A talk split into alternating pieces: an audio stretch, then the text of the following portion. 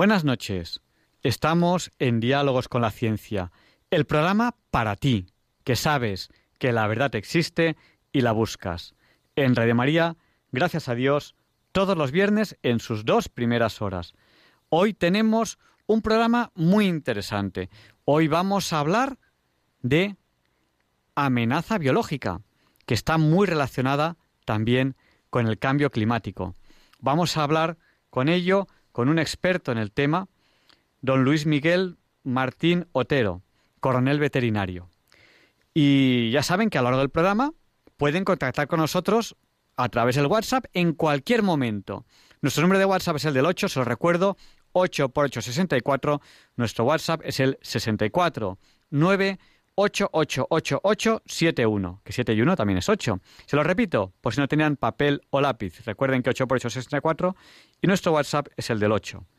64 9 8888, que son 4 8 71. Nos han saludado ya al WhatsApp de Diálogos con la Ciencia, Elo de Gabar, Sonia, una gran amiga que no falla, Carmen y Pepe de Santander, Rosario de Sevilla, que nos dice que el programa es como una reunión de familiares. Saludamos a Ana de Barcelona, Antonio de Galapagar, Pilar de Coria, Raúl de Santander, Rafael del Puerto de Santa María, Mari Carmen de Alcalá de Henares, José Luis que cumple hoy 61 años, feliz cumpleaños José Luis y que sean muchísimos más. A Argentina también saludamos, a Alejandra, un fuerte abrazo. Eh, y a Plácido de Málaga. Más personas nos están saludando, luego ya, les saludaremos. Sin más dilación, vamos a dar paso a este programa. Bueno, en programas recientes hemos tenido secciones eh, con Alfonso Carrascosa, que nos ha hablado mucho de la relación entre la Iglesia Católica y la ciencia. Y a ustedes son programas que les han gustado mucho y que nos han felicitado por ello. Y nos han pedido incluso que hagamos alguno más. Bueno, dentro de justo una semana, el jueves 24 de febrero, a las 7 de la tarde, que es las siete, es el número mágico en la Biblia, es el número que la Biblia tiene como número completo, porque es cuatro más tres, cuatro es la creación, norte, sur, este, oeste, esos cuatro, y tres es la Santísima Trinidad. Entonces, cuatro más tres da siete, que es un número pleno. En la Biblia es un número que se considera como, como pleno, como lleno. Entonces, a las siete de la tarde, el jueves que viene, justo dentro de una semana, el jueves 24 de febrero, en el Ateneo de Madrid, Alfonso Carrascosa hablará de Iglesia Católica y ciencia en la España del siglo XX. Yo creo que es una oportunidad única para aquellas personas que quieran ponerle cara a Alfonso, que quieran verlo en directo, porque muchas veces participa en el programa, pero eh, es una oportunidad para hacerlo ya no a través de la radio, sino que cara a cara. Y aunque solemos empezar la entrevista a la hora Bond, a las 007, hoy vamos a empezar un poquito antes, porque va a ser una entrevista que va a dar mucho jugo y queremos aprovecharla bien. Así que sin más demora ya, empezamos con esta entrevista de la semana.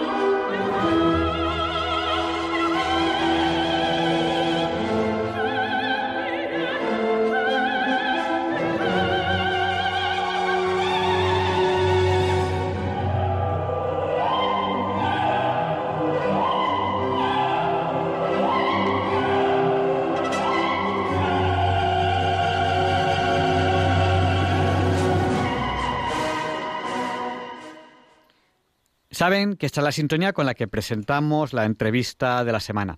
Nos han saludado durante la presentación Charo de Vizcaya, José de Alboraya, Valencia y bueno, vamos ya a la entrevista, no vamos a poder saludarles mucho más hasta dentro de, un buen rato. Tenemos hoy aquí para hablar de peligros en el siglo XXI, para hablar de eh, problemas biológicos, no sé cómo puedo llamarle exactamente, a Luis Enrique Martín Otero. Él es coronel veterinario. Eh, bueno, pues buenas noches, don Luis Enrique. Buenas noches. ¿Cómo titularíamos a la entrevista de hoy? Eh, ¿Retos o dificultades o amenazas en el siglo XXI? Mm, ¿Problemas biológicos? ¿Cómo, le titular, ¿Cómo lo titularíamos exactamente? Hombre, yo pienso que podríamos hablar de amenazas biológicas del siglo XXI, las nuevas amenazas, porque a lo largo de la charla hablaremos no solamente de las amenazas que pueden originar evidentemente los microorganismos, sino que hoy día, debido a la tecnología y a la biotecnología, pues tenemos otro tipo de amenazas que afectan a los seres vivos y que yo a veces lo, lo llamo como amenazas silenciosas, porque no se pueden ver de una forma muy inmediata. Eh, si no me equivoco, eh, usted se centró, no sé si decir se hizo experto, se centró en este tema de amenaza biológica en un momento en el que en la historia de España, o en la historia mundial, yo creo, no solo de España, existía una fuerte amenaza eh, por envíos de antrax. No sé si es así. Sí, yo todos recordaremos, los que ya tenemos una cierta edad, en el 11S, el famoso 11S del 2001, que fue cuando ocurrió los ataques de las Torres Gemelas, hubo también el primer, la primera amenaza a nivel mundial real de ese siglo de amenazas biológicas y como posibilidad de bacilo antracis, de antras, en los famosos polvos blancos que habían en los sobres, como todos recordaremos, o muchos de nosotros, como digo, que tenemos una cierta edad, que mm, bueno nos tuvo en vilo a todo el país, a todo el mundo y me tocó llevar por eh, bueno pues eh, por, orden. Tuve que llevar esa crisis puesto que yo estaba trabajando en laboratorio de defensa de, del Ministerio de Defensa de defensa biológica y me tocó llevar toda esa crisis y de ahí arrancó desgraciadamente eh, toda la posibilidad de que en un futuro y de hecho lo estamos viendo las amenazas biológicas sean un problema para la humanidad, como, es, eh, como está ocurriendo en la actualidad. Eh, bueno, centrémonos un poco. O sea, por amenazas biológicas nos referimos, porque usted ha, hablado, si no me equivoco, de, un bacilo. ¿Qué diferencias habría entre una bacteria, un bacilo, un virus? Porque, claro, amenazas biológicas, pero ahora mismo hemos tenido un problema mundialmente hablando tremendamente grave que ha sido eh, el COVID o la COVID, no sé qué sería correcto decir. Em, ¿Qué diferencias hay entre bacilo, bacteria, virus? Eh, no sé luego si a continuación comentamos algo de, del COVID. ¿Cómo lo ve usted? Vamos a ver. Eh, los microorganismos en general, principalmente los que más nos pueden afectar, son eh, bacterias, virus y toxinas. Eso es lo que prácticamente eh, puede, puede afectarnos en la actualidad. La diferencia eh, de efecto quizás sea hoy día, aunque ya se están igualando, es más complicado el control de un virus que el de una bacteria, puesto que tenemos evidentemente medios para poderlas controlar, aunque hoy día están apareciendo bacterias multiresistentes que no hacen efecto ningún antibiótico y pueden ser el peligro mortal que también se nos plantea en este siglo XXI. Pero como estamos viendo en la crisis de la COVID, pues evidentemente el virus es, eh, son muy complicados porque la mayoría de los virus no tienen un posible tratamiento. Y bueno, pues estamos viendo que, la crisis que estamos teniendo con el SARS-CoV-2, pues es, eh, estamos viendo la cantidad de muertes que está habiendo, la cantidad de problemas que está habiendo y que todavía hoy día no lo tenemos controlado de una forma real. ¿Por qué? Pues es importante, como todos sabemos, frente a cualquier tipo de amenaza biológica, es conocer el origen de las cosas. Sabiendo el origen, podemos llevar y podemos llegar a un tratamiento e incluso evitar que suceda en, un futuro una amenaza similar. Esto hoy día, después de dos años y unos cuantos meses, pues no lo tenemos todavía claro, no sabemos si ha sido un salto natural de, una zoonosis que ha pasado de, la naturaleza a un ser humano a través de un vector, no sabemos si realmente se ha desarrollado en un laboratorio, aunque tenemos alguna sospecha. Es decir, todas estas cosas que creo que son fundamentales para poder abordar este tipo de amenazas, eh, en este caso, en esta crisis de la COVID-19, no lo tenemos todavía claro. ¿Y se tendrá en algún momento claro o es algo que se perderá en el tiempo y, nunca sabremos realmente si fue natural, si fue de laboratorio. ¿Usted qué es lo que opina? Yo sé que es muy difícil esto, le estoy pidiendo que, prediga el futuro. Me va a decir usted, hombre, llame a usted a un adivino, no me lo pregunte a mí. Pero ¿usted cree que esto se, llegará a saber a fondo? Yo tengo mis grandes dudas de que esto se llegue a fondo porque eh, China es un país muy potente hoy día, como todos conocemos.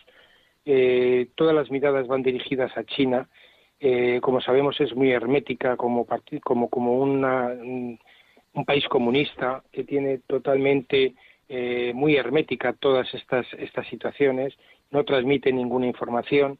Bueno, pues eso es complicado porque yo creo que el fallo está en, no decir las cosas tal y como, como han sucedido, que todo el mundo podemos cometer errores, todo puede haber accidentes, pero claro, eso es bastante complicado, ¿no?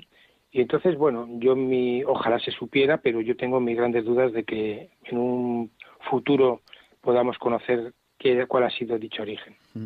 La única esperanza a lo mejor sería que ellos, que haya alguien que realmente lo sepa y que cuando termine el régimen comunista chino se puedan desclasificar esos papeles si alguien los tiene y alguien los encuentra. Quizás esa sea quizás la, única forma de saberlo, si es que eso ocurre, no lo sé. No lo sé, yo tampoco, eso lo veo, ya le digo, bastante, bastante imposible, pero bueno, siempre hay que tener esperanza y de hecho, pues la ciencia está luchando contra este tipo de, de amenaza y como estas amenazas, pues eh, pueden surgir muchas más, porque otra cosa que tenía, quería correlacionar con este tipo de amenazas biológicas y que lo damos una importancia relativa y debíamos de darlo mucha importancia es eh, todo el tema del cambio climático ¿eh? porque eh, con el cambio climático todas estas situaciones que nos están ocurriendo es, es la base o es fundamental para que se vayan desarrollando. ¿Por qué digo esto? Pues como todos sabemos, uno de los mayores problemas que tenemos a nivel de zoonosis, las zoonosis las llamamos aquellas enfermedades que son de transmisión de animales a humanos. Eso, eso se llamaba zoonosis. Entonces, eh, la mayoría de estas zoonosis están transmitidas por vectores y muchos de ellos son vectores eh, insectos, principalmente para entendernos, ¿no? Hay también roedores, etcétera. Pueden haber, pues puede haber como ocurrió con el MERS, que fue un camello, eh, una jimeta con el SARS-CoV-1, pero principalmente el clima, lo que lo que nos preocupa es que los vectores, como todos sabemos, eh, se adaptan y necesitan calor, necesitan unas temperaturas adecuadas. Todos sabemos que en la Antártida no hay ningún insecto, evidentemente, ¿no? Y en sitios fríos no, pero en los sitios cálidos, evidentemente, este tipo de vectores pues eh, están a sus anchas, eh, ¿no? Viviendo. ¿Qué ocurre con esto? Pues el problema que tenemos en España es que, como todos sabemos, el cambio climático está surgiendo a nivel mundial, pero estamos muy próximos al continente africano. El continente africano tiene muchas enfermedades endémicas que son propias de zona y la mayoría transmitida por, por vectores, por este tipo de, insectos. ¿no? Eh, el salto que hay a la, a la, del continente africano a la península ibérica por la proximidad pues es bastante corto y por lo tanto simplemente en una ráfaga de aire importante pudieran trasladarse sin, de forma accidental ¿eh? mm, vectores o insectos con estas enfermedades y pueden transmitir a las personas. Eso por un lado. Por otro lado, el clima, la modificación del clima y el cambio climático que estamos viendo, pues eh, desgraciadamente lo estamos sufriendo en la actualidad en España, la sequía que estamos teniendo. Esto ocurre prácticamente en el hemisferio sur de todo el planeta y estamos viendo que estas modificaciones del clima, eh, estamos viendo cambios detectando plasticidad fenotípica, perdón, con muchos animales que están cambiando sus formas y sus actitudes. ¿Qué es lo que está ocurriendo? Pues lo que pasa es que ellos, como todo ser humano y ser vivo, tratan de huir de zonas secas que no tienen, no tienen, son cálidas, perdone, y van, van mm, hacia zonas que son más húmedas, evidentemente. Entonces, hay una transición de, poblaciones no solamente humanas, como estamos viendo las migraciones, que también es otra cosa que nos tiene que, preocupar bastante, porque eh, los emigrantes no solamente huyen por las por la falta de por las guerras, por la falta de, recursos en sus países, sino también buscando mejor vida y por lo tanto esa vida va donde hay más movimiento a nivel de, comercio, de negocio. Esos son países que se encuentran en una franja climatológica bastante importante, como podemos ver, ¿no? Bueno, pues todas estas consecuencias que acarrea el cambio climático tenemos que preocuparnos porque de forma accidental, insisto, pueden transmitir este tipo de enfermedades.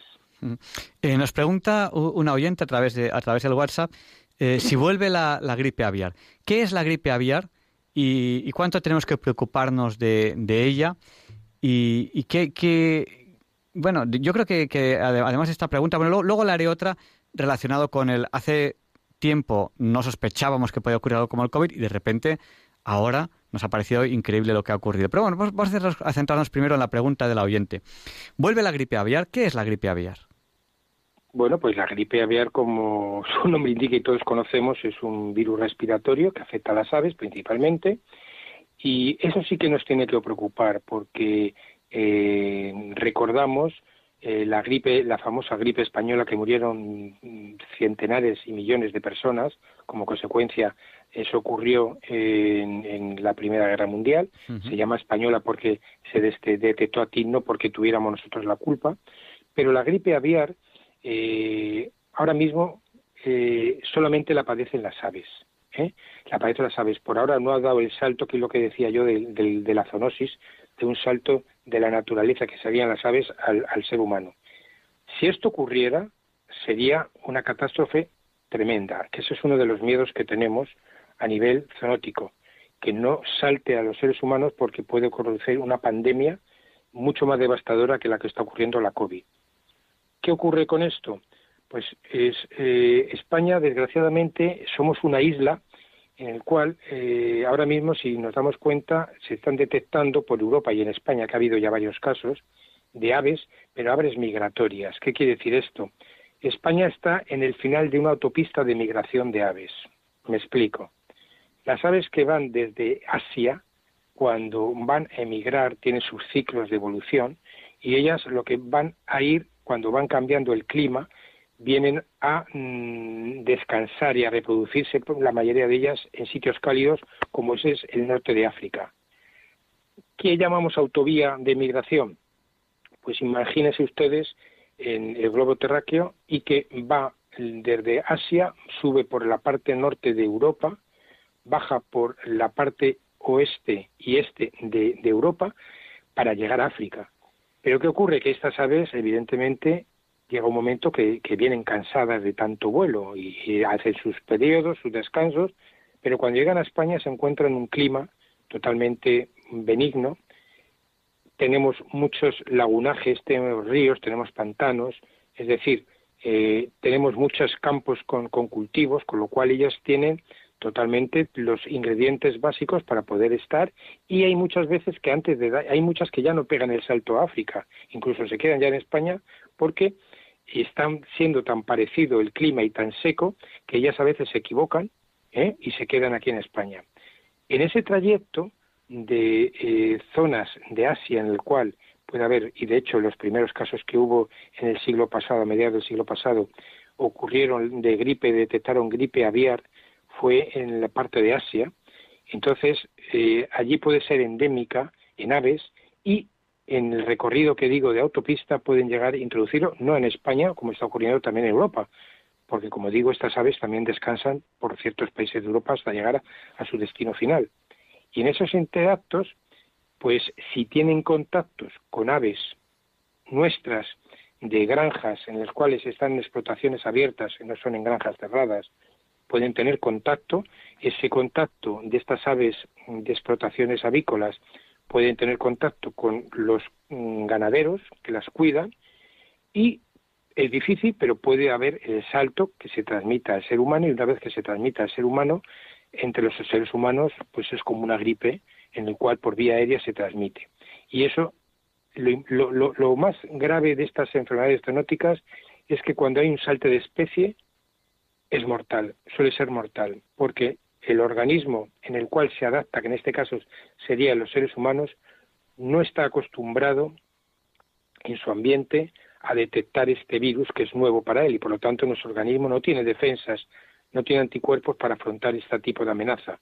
Por lo tanto, la gravedad es máxima y eso es lo que nos tiene que preocupar. Y eso, como veremos, también es parte del componente, para que vean ustedes, del tema del cambio climático. Y por eso, el tema de la gripe aviar, desgraciadamente, nos tiene muy preocupados y podría ser mm, la siguiente pandemia, ojalá me equivoque, pero podría ser una siguiente pandemia y en ese caso sería a lo mejor más grave que la que estamos padeciendo en la actualidad. Eh, en esta pandemia ha habido suerte, como decía Alfonso Carrascosa, de que, entre comillas, el virus era facilón. Hay, que compararlo, por ejemplo, con el virus del SIDA, que es un virus mucho más complicado. Llevamos muchísimos años buscando vacuna y no se ha conseguido. Dice Alfonso Carrascosa, dice que se ha conseguido una vacuna en un tiempo récord, porque una de las cosas que tenía, aparte que se han, se han, se han, invertido muchos recursos, muchos laboratorios trabajando en ello y tal, aparte de eso, pues, pues era un virus, entre comillas, eh, facilón.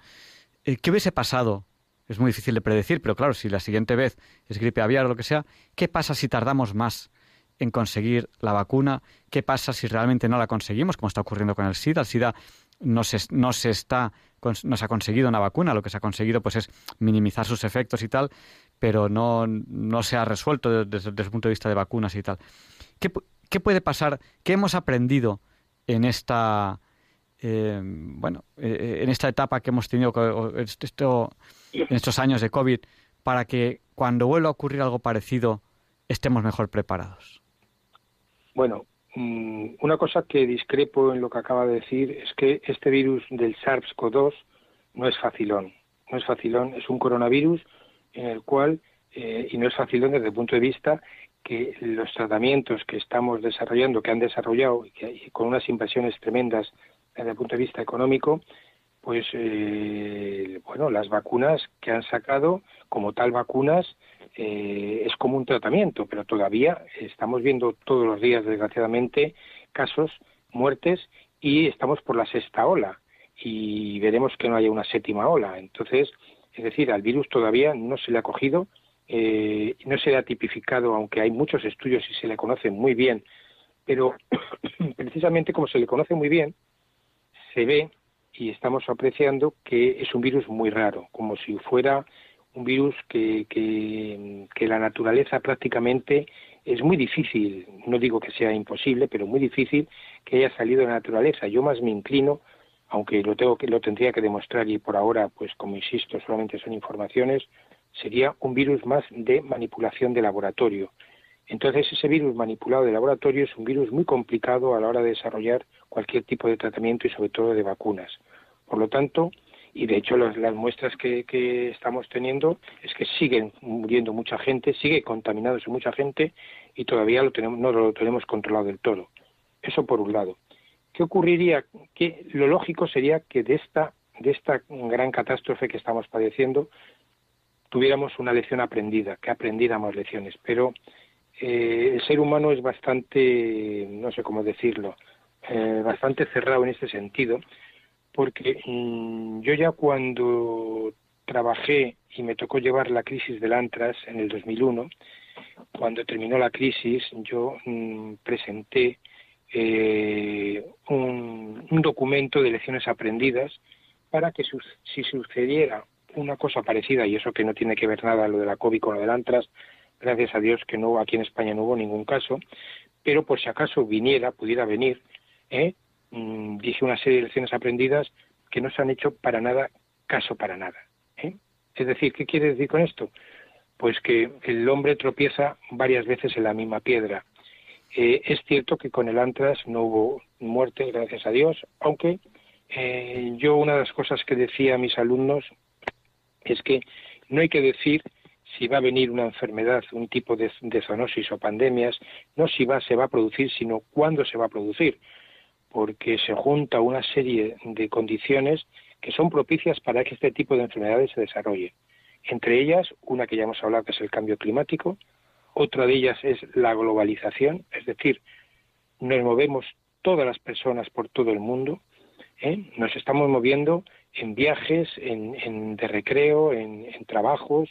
Es decir, eh, yo en 48 horas, por poner un ejemplo más alejado, estoy en, mis antípodas, que es Australia, y en una fase, en un, patógeno que yo lo pueda transportar de España a Australia o viceversa, pues que sea que tenga un efecto no no no crónico eh, que sea no sea agudo que sea crónico pues lo puedo meter en un país sin darme cuenta. Por lo tanto la globalización es muy importante y es un factor que implica mayor riesgo a este tipo de amenazas también el ser humano eh, somos muy curiosos y cuando vamos a países que tienen una cultura totalmente diferente a la nuestra estamos por, por no sé por, por motivos de curiosidad ponemos a comernos cosas, animales crudos, ahí no, por ejemplo, toda la parte asiática no mantienen unas, mm, unas líneas de higiene sanitaria alimentaria como la que los países occidentales, y entonces nuestros organismos no están acostumbrados a introducir ciertos eh, animales o ciertos productos que para ellos es, lo están tomando toda la vida, su sistema inmune tiene respuesta frente a esos, pero el nuestro no porque no ha estado en contacto. Y nosotros, por curiosidad, pues probamos y comemos eh, mono y comemos ratas y comemos de todo, simplemente por curiosidad, ¿no? Entonces, eso es otro motivo de riesgo que en un estado totalmente distendido, como pueden ser a nivel de un viaje vacacional, pues eso, evidentemente, no piensas tú en estas cosas, ¿no? Es decir, si vamos viendo las, las acumulaciones, si fuéramos conscientes de todo esto, ¿eh? evitaríamos mucho riesgo. También el hombre tiene mucho afán de aventura y nos vamos, nos metemos en, en, situaciones en, África, hacer unos safaris, hacer en cuevas, a hacer marchas, eh, simplemente por, por curiosidad y por decir que he hecho yo un safari. Y no nos damos cuenta que no es la naturaleza la que se nos afecta a nosotros. Si nosotros nos metemos en hábitats totalmente que no son para el hombre, la naturaleza está muy bien dividida por parcelas ¿eh? y tienen sus hábitats para poder vivir cada especie. ¿eh? Hablo de especie animal, a nivel de, de artrópodos, de insectos, de personas. Entonces somos nosotros los que nos introducimos en otros hábitats que no nos pertenecen, por curiosidad. Y entonces en esos hábitats nosotros somos los que, los que nos, nos producen estas infecciones y estos contagios. Por lo tanto, si vamos viendo las posibilidades y el porqué de las cosas, pues pudiera tener una solución, o no total, pero sí bastante reducida a este tipo de amenazas. Eh, si le parece bien, eh, que vamos a dar paso a, los oyentes, por si algún, alguien quiere hacer alguna pregunta, porque también tenemos que, dejar de descansar a usted, que le tenemos aquí ahora, ahora en directo. Yo le dije... Sí, además no me he traído agua y tengo la garganta seca. Bueno, pues bueno, aguanto, aguanto, todavía aguanto. No, no se preocupe, si, si, quiere, si quiere le dejamos unos minutos. No, no, no, no, no, no, nada. Sí, que por eso me ha dado un poco de tos antes, porque mis se esperamos. Seguimos adelante.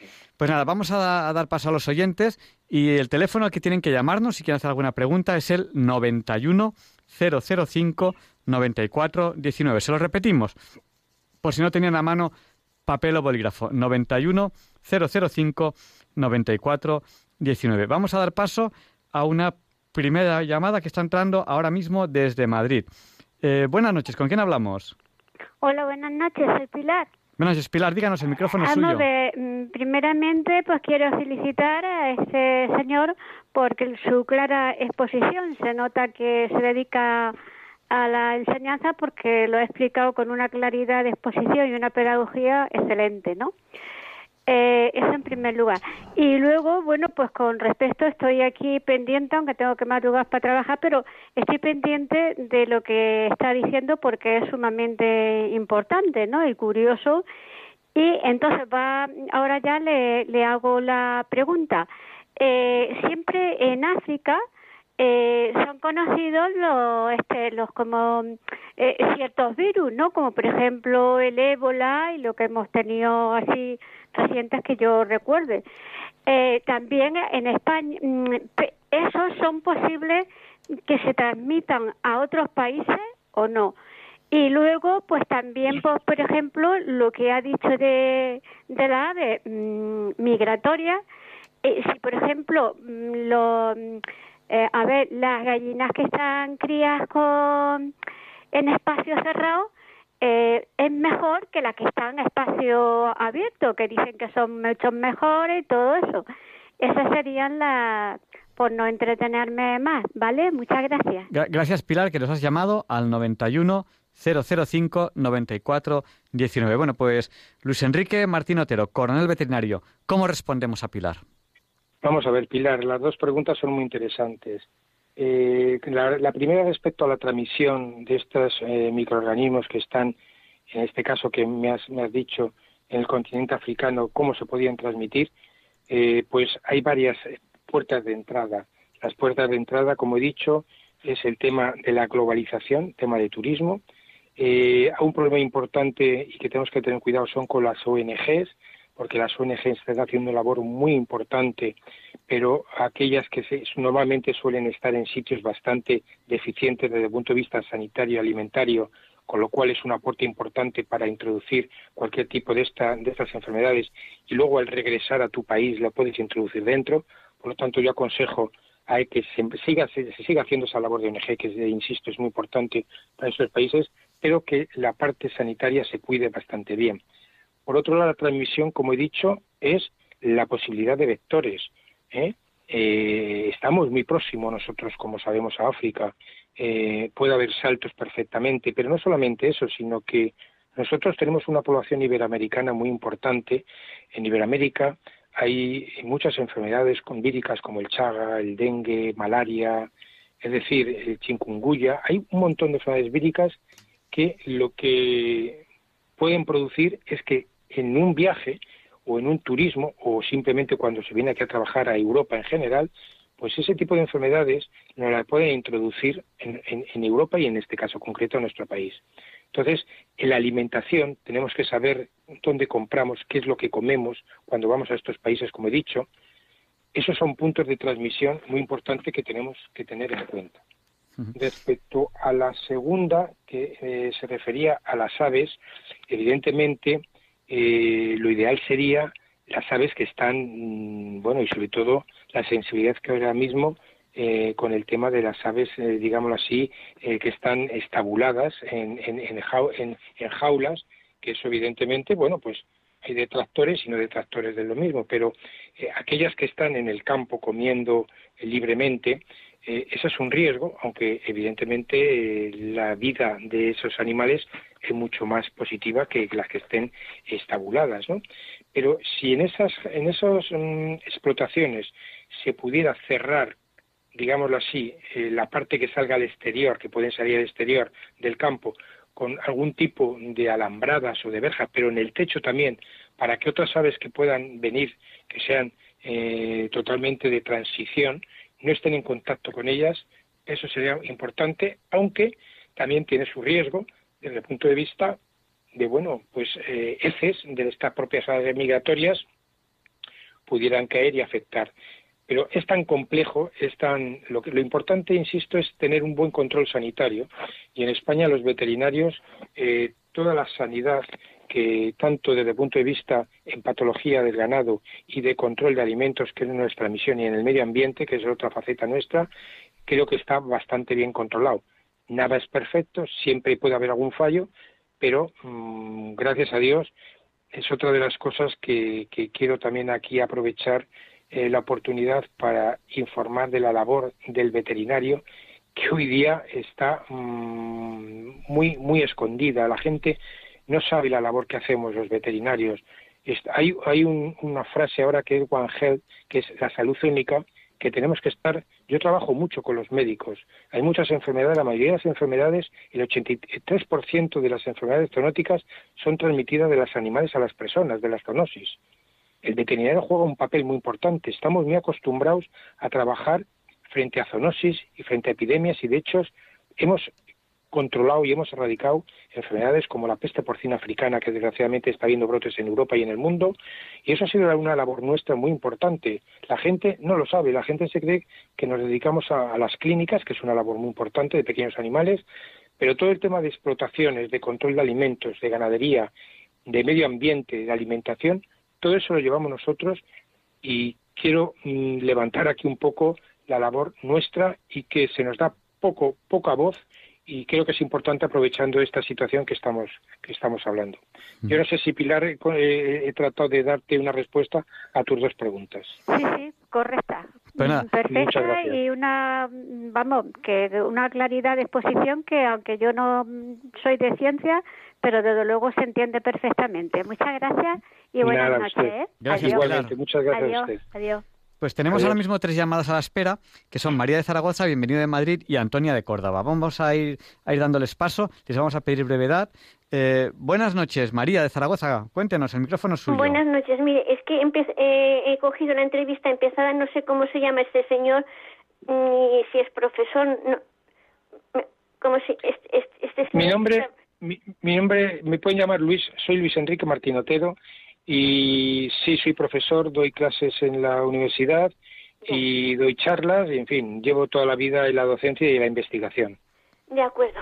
Pues entonces quiero, solamente quiero felicitar a Radio María por haberle traído a usted aquí y darle a usted las gracias porque por primera vez en dos años eh, es la única vez que, se que he oído la verdad de lo que es esta, este, esta pandemia y toda esta cosa. Por primera vez en dos años. Y no es que, y no es que se haya oído en todos los medios habidos y por haber de comunicación. Pero le doy a usted las gracias porque por primera vez se ha, he sabido la verdad de lo que verdaderamente es este, este virus. Eh, por eso le doy encarecidamente con mucha emoción las gracias porque además lo ha dicho de tal manera que no hay ninguna duda, no le puede quedar ninguna duda a nadie de lo que ha explicado. Muchas gracias a Radio María y a usted. Gracias, María. Buenas noches. Eh, bueno, muchas gracias, María, por los piropos que me ha dado. Eh, simplemente una de las labores mías es informar. Yo no estoy en posesión siempre de la verdad. Yo la ciencia hay que demostrarla pero mm, bueno, mm, la idea es aportar tu granito de arena, intentar dejar las cosas claras según tus ideas y tus conocimientos, pero debo decir que yo no estoy en posesión de la verdad y, como digo, las cosas hay que demostrarlas, pero bueno, hay, hay, hay causas y hay, y hay pasos que demuestran muchas cosas lo que, lo que uno no puede demostrar técnicamente. Pues vamos a dar paso a Bienvenido que nos llama desde Madrid, luego Antonia de Córdoba y luego Ana de Málaga. Eh, buenas noches, bienvenido, díganos, el micrófono es suyo. buenas noches. Mira, eh, bueno, solicito por el programa, lo que ocurre es que hasta ahora todos los invitados que he visto que habían hablado del coronavirus habían negado que hubiera salido de un laboratorio, incluso llamando oyentes y diciéndolos negándolo tajantemente. Y ahora me encuentro con que no, con que podría no ser así. Bueno, supongo que me tengo que acoger al principio de falsabilidad, pero vamos, mm, quiero decir que bueno, que quizás les deberíais una disculpa a esos oyentes que llamaron con toda su buena fe, porque eh, yo estoy de acuerdo, por ejemplo, Alfonso Carrascosa, por poner un ejemplo, una oyente, yo me acuerdo muy bien de esa llamada, que llamó la pobre y, y Alfonso Carlos Casas se lo negó tajantemente que hubiera salido de un laboratorio que apoyara natural, que incluso era muy difícil que hubiera mm, sido por un laboratorio porque había pasado por cinco especies animales antes de llegar a ser humano. Eh, y tan, tan argumentada una cosa como era la otra. Eh, no sé, supongo que también pasados unos cuantos meses se va sabiendo más cosas, también quiero ser un poco en ese sentido. Y supongo que tampoco las opiniones en este sentido están todavía, todavía tan claras como, como para saber la ciencia ciertas, y, pero mm, me sorprende, me sorprende porque tan argumentada y también argumentada está una teoría como la otra y sin embargo se contradicen. Simplemente quería subrayar eso. Porque hasta ahora todos los invitados que habéis traído, del CSIC, de médicos, todos habían negado que el virus hubiera salido de un laboratorio, incluso llamando oyentes para decirlo. Yo os había creído y me encuentro, claro, encuentras con la calle con gente que se ha leído todas las también es verdad que hay cada teoría de la conspiración para que te quedas de espaldas, pero, mm, gente que te lo afirma muy bien afirmado, que te lo razona, que tal, y te quedas un poco, pues mira, es que la versión oficial es que no ha salido, no ha salido en un laboratorio. Quién sabe, pero la versión oficial es esa, y hasta ahora nos tenemos que tener eso porque es lo más razonable, y ahora resulta que me la tengo que envainar, pues bueno, me quedo un poco así. Supongo que digo, me tengo que acoger al principio de falsabilidad de Pop, pero la ciencia es falsable y ahora parece que se va sabiendo más cosas. Bueno, tampoco pasa nada, pero creo que, sí, que algunos oyentes que llamaron con toda su buena fe diciendo que había salido, que ellos habían leído y tal, que había sido en deberíais una pequeña disculpa. A mí me da un poco lo Sí, yo, yo también quiero, quiero, quiero, quiero que quede bien claro que Diálogos con la Ciencia no afirma ni una cosa ni otra. Yo personalmente, con los datos que, he manejado hasta ahora, eh, que, yo no, no, no, soy experto en el tema, puedo haber mostrado mi opinión. Pero no me gustaría que se dijese, ahora diálogos con la ciencia ha dicho que ha salido en un laboratorio, porque tampoco es así lo que se ha dicho. Tampoco lo habéis afirmado. claro. A mí, Bienvenido. Si me permitís... ni una cosa ni la otra, ni que fuera natural ni lo contrario. Creo que con el tiempo lo sabremos. O sea, me acojo perfectamente a la opinión del invitado porque me parece razonable. Pero sí es verdad que quería subrayar un poquito esto, porque, claro, en otras veces con otros entrevistados han dicho algo diferente. Entonces sí quería subrayarlo.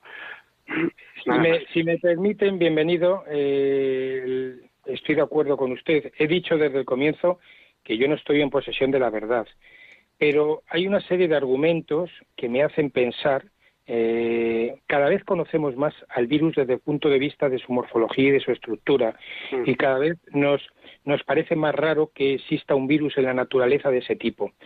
Por otro lado, tenemos experiencia de que antes de este SARS-CoV-2, que es el que forme la COVID-19, aparecieron mm, familiares, para entendernos próximos a él, hace ya unos años, que fue el SARS-CoV-1 y el MERS, el SARS-CoV-1, eh, a los pocos meses de detectarse, se vio cuál fue que el salto, cuál fue el animal intermediario que vino del murciélago y que saltó, que a través de él, porque todos estos, todos estos virus, para que pase a humano, no pasan directamente, es decir, tiene que haber una proyección de tiempo y un, y un animal intermedio. Con el SARS-CoV-1, la civeta se vio que era el animal transmisor y se, a los cinco o seis meses se detectó cuál era el animal. En el MERS, que es otro, otro coronavirus, se detectó a los pocos meses también y se vio que era el camello. Aquí llevamos todos los investigadores del mundo, los mejores del mundo por lo que está sucediendo, y a fecha de hoy todavía no se sabe, no se ha detectado, se habló del pangolín, y no se ha visto el vector. Con lo cual, eso es indicativo de que hay un interrogante que todavía no se ha buscado el vector, no se sabe el vector, cuando los otros coronavirus que he hablado, a los pocos meses se detectó, por un lado. Mm. Por otro lado, eh, si se acuerdan ustedes, a comienzos del 2020, en enero del 2020, porque la alarma se detectó por parte de China el 31 de diciembre del 2019. ¿Eh? que había un problema, aunque decían que no era un virus que no se transmitía vía aérea de persona a persona, si se acuerdan. Y a lo largo del mes de enero del 2020, a finales, el día 30, fue cuando la OMS, OMS, la Organización Mundial de la Salud, detectó y dijo lo que era, que era un virus que se podía eh, transmitir. Si se, si se acuerdan ustedes, eh, que es una de las cosas que a mí me llamó la atención en pensar lo que estoy diciendo, es que en el mes de enero en todas las televisiones del mundo, China empezó a publicar y informativos de que en un periodo de dos semanas realizó hospitales de nivel 3 de seguridad biológica porque era una gripe, ¿eh? hospitales de máxima seguridad para meter a enfermos. Estoy hablando antes de que la OMS, que fue el 30 de enero, detectara y nombrara que era una, una pandemia. ¿Ustedes se creen que los chinos, si hay, es una gripe, como decían, van a hacer público de esa forma, no sé si se acordará usted, que salían sí, sí, me acuerdo, luego me acuerdo que salieron unas cosas como que unos militares españoles habían ido a unas maniobras o unos, no, había, unos seminarios en 2019 a noviembre y habían vuelto con los mismos síntomas, pero yo no sé por qué solo hay en un programa que de dudosa credibilidad. en, en diciembre se realizaron los Juegos Mundiales Militares y hubo de todos los países y esa es otra de las sospechas que se pudieron porque este virus no está funcionando se ve que desde abril o incluso junio del 19 estaba ya por ahí mm, mm, existiendo y purulando aunque la fase más importante fue a finales de año como, como empezó a detectarse y verlo. Entonces hay una serie de consecuencias y la hermeticidad.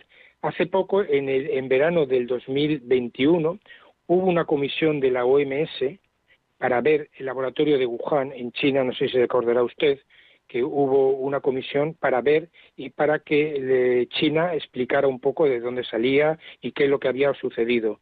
Esa comisión no pudo hacer nada ni ver nada, porque el informe se lo dieron ya hecho los chinos y no les dejaron ver absolutamente nada. ¿Qué quiero decir con esto? Yo pienso es una opinión personal, que por eso no quiero decir que yo no estoy en posesión de la verdad, pero yo solamente por la información que tengo y las características del virus, yo lo que creo es que este eh, virus se ha manipulado porque eh, en Wuhan es el laboratorio oficial o era el laboratorio oficial de la OMS para trabajar con virus, con coronavirus, porque eran expertos en, ese, en, ese, en ese laboratorio. Ese laboratorio se inauguró en el 2014-2015 y tuvo unos fallos de contención biológica que pudo haber escapes y lo denunciaron cuando ya estaban trabajando con manipulación de un virus. Esa manipulación podría ser que estuvieran trabajando por si había un salto de un virus de la naturaleza del ser humano, proyectar una vacuna anticipándose a que si ocurriera, tener ya preparado algo. Yo, una de las versiones que hay es que a la hora de manipular ese virus ¿eh? y hacerlo más malo, porque lo que se pretendía es buscar un virus patógeno, pero hacerle más patógeno todavía para conseguir unos fármacos que pudieran, en el caso de que saltara de la naturaleza, poderlo contrarrestar y frenar. ¿Qué ocurre? Pues en ese periodo de manipulación, de buscar a nivel técnico una vacuna o un, cualquier tipo de, antídoto para evitar esta posibilidad, debido a las posibles deficiencias de ese laboratorio de nivel de máxima seguridad nivel 4, de BSL4, pudiera haberse escapado o bien a través de cualquier operario que, o, o científico que estuviera en ese laboratorio, que lo haya sacado al exterior, que incluso como hubo fallos técnicos desde el punto de vista de bioseguridad en ese laboratorio, que hubiera salido a la atmósfera, y bueno, es lo que lo digo, yo no ni se me ocurre por la cabeza pensar de que lo han hecho a posta, pero si han tenido un fallo, pues a este laboratorio. Y hay una serie de, de consecuencias y de datos que hacen pensar que esa teoría, no digo que sea la verdadera, pero ¿por qué se quiere descartar esa teoría y decir que es solamente natural cuando han pasado dos años y pico y todavía no hemos encontrado que sería vital el animal intermediario para el salto? Pues vamos a dejar abiertas las dos puertas, vamos a seguir trabajando con las dos hipótesis, pero ¿por qué quieren descartar la del laboratorio de una forma tan, tan radical? Esas cosas hacen pensar, bueno, pues, pues, pues, pues cosas que, que dices, bueno, pues oye, ¿por qué quieren cerrar esto en privado si todavía, ojalá digan, oiga, ha sido el pangolín el que ha transmitido y es alto? Pues yo sería el primero que, sería feliz.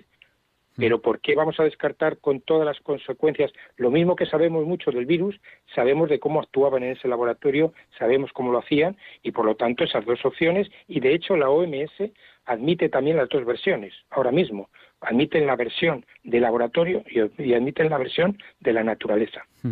Pero no, no se deben quedar los oyentes con que en diálogos con la ciencia han dicho que es un virus de laboratorio. No, no, no. no, eso, eso, hay que tener mucha prudencia porque no es lo que se ha dicho. Se ha dicho que, que, que, hay una cierta incertidumbre. y es otra posibilidad de las dos que hay, de la naturaleza y el laboratorio, pero yo soy el primero, y lo insisto, y es la cuarta vez que lo digo, que yo no estoy en posesión de la verdad, que yo por las referencias y la información que tengo planteo esta teoría y, la otra teoría, bueno, pues pues hay que demostrarla, cualquiera de las dos.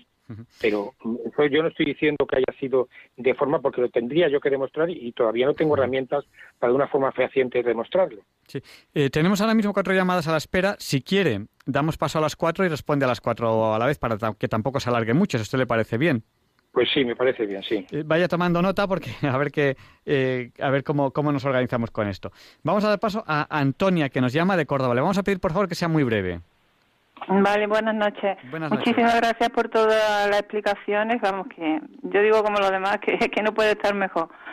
Entonces mi pregunta es, mm, este comercio que hay ahora, la moda de mm, traer animales exóticos, aves, serpientes, insectos, cosas, bichos raros de esos que es que, es que se venden en las pajarerías también. Y digo, esto puede ser también una vía de transmisión o eso ya viene muy controlado. Y por y por, y por, el, por otra parte de la Anisaki podría usted decir algo perfecto pues lo, lo, lo, lo, apuntamos aquí. Hablamos, hablaremos de anisakis y eh, exótica y animales exóticos. Perfecto pues muchísimas gracias. Gracias Vamos a dar paso a Ana, que nos llama de Málaga. Buenas noches, Ana. Díganos, el micrófono es suyo. Buenas noches. Voy a ir directamente al grano y no sé si mi pregunta será muy oportuna en el tiempo. Mm, yo quisiera saber si el COVID, mm, la transmisión por la ropa, por el suelo y en general por todos los, los fomites, mm, qué mm, grado de precaución hay que tomar con eso o eso ya está descartado. Muchas Perfecto. Muchísimas gracias, Ana. Eh, eh, sobre la transmisión del COVID en superficies, pues vamos a dejarlo así resumido. ropa y suelo. Perfecto. Muchas gracias. Muchas gracias. Buenas noches. Vamos a dar paso a Juan José. Le vamos a pedir brevedad. Buenas noches. El micrófono es suyo. Buenas noches. ¿Me oye? Perfectamente. Díganos. Sí, yo solo referente a lo que está diciendo el doctor que está en la antena, quería leer un... Soy un, un poco pesimista, pero bueno, no tardo mucho en leer. Tenemos muy poquito tiempo. Le vamos a pedir máxima brevedad, medio minuto. Un minuto como mucho. Requiem per natura. Volverá el silencio de los muertos como el trinar de los pajarillos en las fuentes cristalinas. Vos os elegéis en dioses, tiranos y vengadores, en el atardecer de la humanidad, y no en el amanecer de la humanidad. Aún estáis a tiempo, en el final de los tiempos el reloj de arena ha empezado a contar y Natura no tiene doble faz. Ya no volverán ni oír, no, ni oirás a los pajarillos trinar, ni veréis las fuentes cristalinas en ningún lugar. Y si, verá, y si veréis el silencio de los muertos en todos los lugares. Pues muchas gracias, Juan José. Vamos a dar paso a María, que nos llama. Buenas noches. Vamos a dar paso a María, que nos llama desde Granada. Buenas noches, María. Díganos, el micrófono es suyo. buenas noches.